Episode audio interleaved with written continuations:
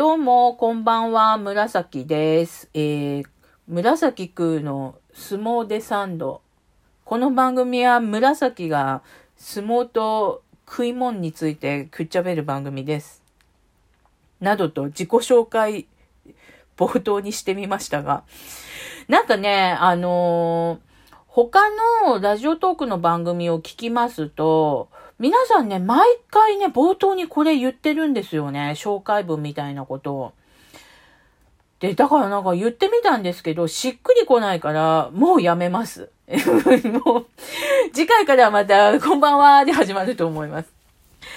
で、えー、本日初場所14日目。残すところあと1日となりましたが、えー、もう今場所面白かったですね。うん、もうあの、明日、まだ明日あるのにまとめに入りますけれども、まあ上位陣がちょっと負けが込んじゃったっていうのもあるし、まあ横綱二人、ちょっと途中から休場しちゃったっていうのもあるし、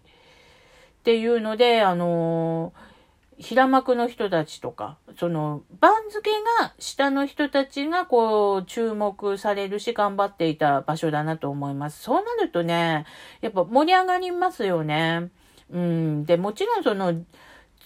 番付が上位の人たちはやっぱり強いねって、さすが上位にいるねっていうふうに盛り上がったりもするけれども、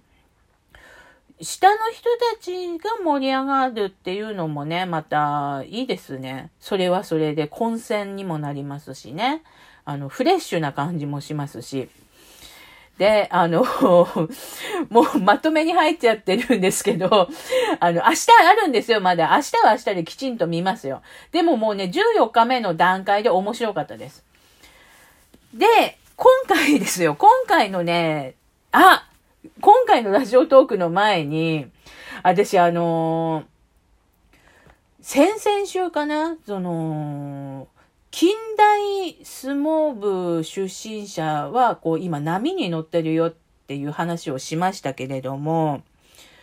ちょっと、いい感じで予言者だったなと思ってます。で、あと、先週、あのー、幕下以下の、えー、ニューカマーたち、今年、重量昇進するんじゃないのっていうような予想をしましたけれども、あれもね、かなりいい線いってて、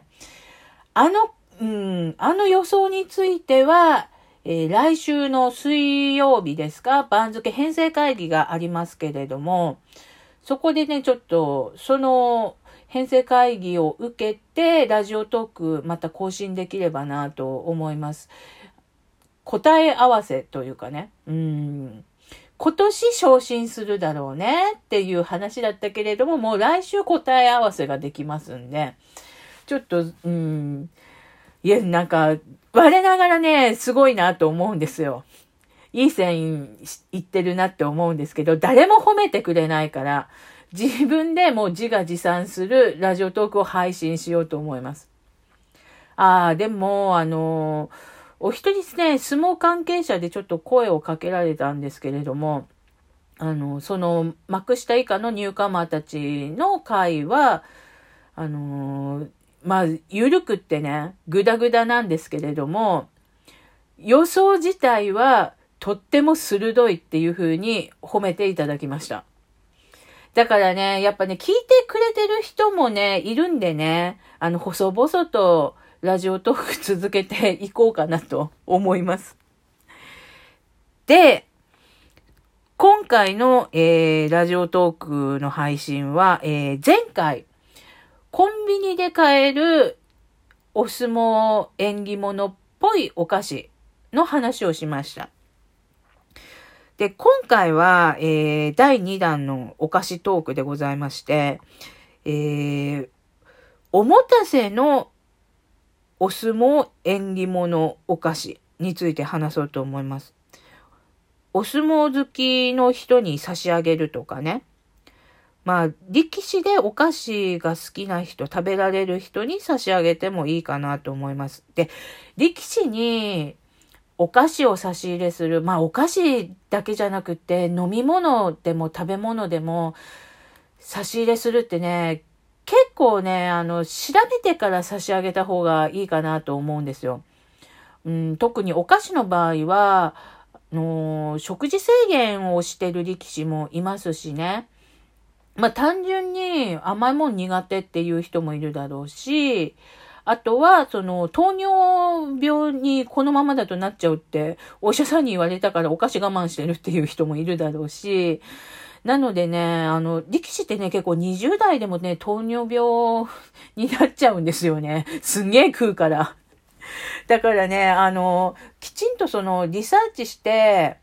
この人はお菓子大丈夫っぽいなっていうのを確証を得て差し入れした方がいいと思います。で、ジュースとかね、よく、巡業の時とか差し入れ、コーラとかね、差し入れしてる人とかいるんだけれども、飲み物もね、あの結構いろいろみんな考えて飲んでるっぽくって、ジュース飲まないっていう人とかもいるんでね。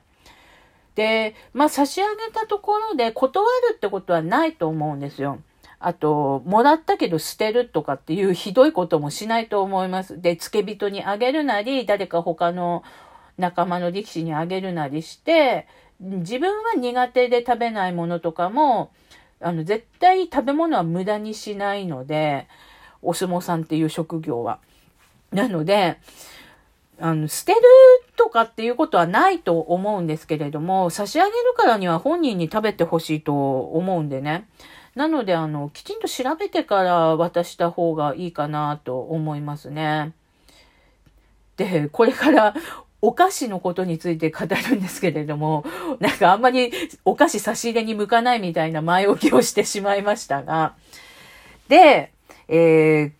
今日ご紹介する店舗、2店舗あります。で、まず1店舗目が人形焼きなんですけれども、錦糸町えー、お相撲のお膝元、墨田区にありますが、錦糸町の、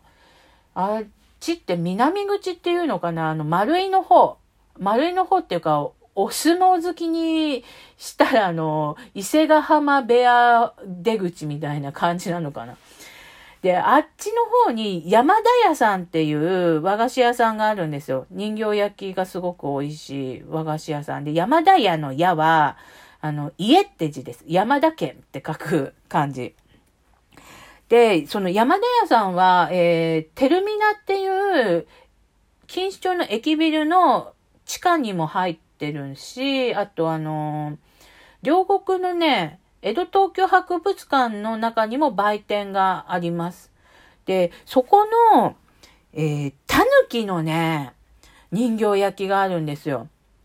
で、30個入りとかね、もうタヌキがね、30匹箱の中にいるの。で、タヌキってすごくあのー、縁起物の動物で、なぜかというと当て字をした時に、他、他人の他を抜くっていうふうに当て字をすることがあるの。他を抜く。で、これ番付っぽいでしょあの、他の人たちを抜いて上に上がっていくっていうことで、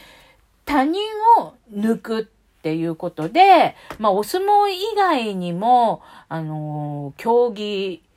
誰かとこう競争するような競技にはとても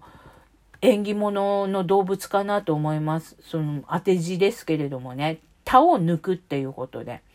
で、あのー、その人形焼きそのものもね、とてもね、美味しいんですよ。で、あんこがすごいたっぷり入っていて、よう、羊羹張りに入ってるっていうか、あの、密度が。外側きちんとこうスポンジですけれどもね、あの、がっちり入っているんで、かなりおすすめですね。で、もう一店舗。今度は、えー、洋菓子というか焼き菓子というか、えー、ルスルスさんっていうお店なんですけど、ルスルスって、本店は麻布なんですよ。でも私あのいつも浅草店で買ってます。麻布と浅草と、あと松屋銀座のデパ地下に入っているんですけれども、洋菓子店で、で、シュークリームとかそういう生菓子も売ってるんですけれども、ルスルスさんでもね、激烈おすすめなのは、アイシングクッキーなんですね。で、お星様の形に真っ白いアイシングがコーティングされてるんですよ。白星なの。なんてお相撲のお菓子なんだと思いませんか？で、あとそのお星様のクッキーのセットと、もう一つ、鳥のクッキーのセットもあるんですよ。で、その鳥のクッキーもアイシングで上に絵が描いてあるんですけれども、鳥ってね、お相撲はあの手をつかないっていうことで縁起物ですからね。どっちでもいいんですけれども、特にね、白星はいいよね。白星のクッキーってね、あんまりないと思う。チョココーティングは結構あるけど、チョコだと黒星になっちゃうんで。で、白のアイシングで上塗られてるから、結構ね、これはね、あと可愛いんだよね、ルスルスさんのお菓子って全部。その鳥のクッキーの方もね、とっても可愛いです。なので、これはね、どっちかって言ったらもう力士にあげるっていうかは、お相撲好きの女の子にあげた方が、もうはーってなると思うんで、ぜひ差し上げてほしいなと思います。で、私いつも浅草で買ってるんですけど、あんまりね、夜遅い時間に行くとなくなっちゃうんで、なるべくあの早めの方がいいかなと思いますね。ということで、えー、ルスルスさんと、えー、錦糸町の山田屋さんご紹介しました。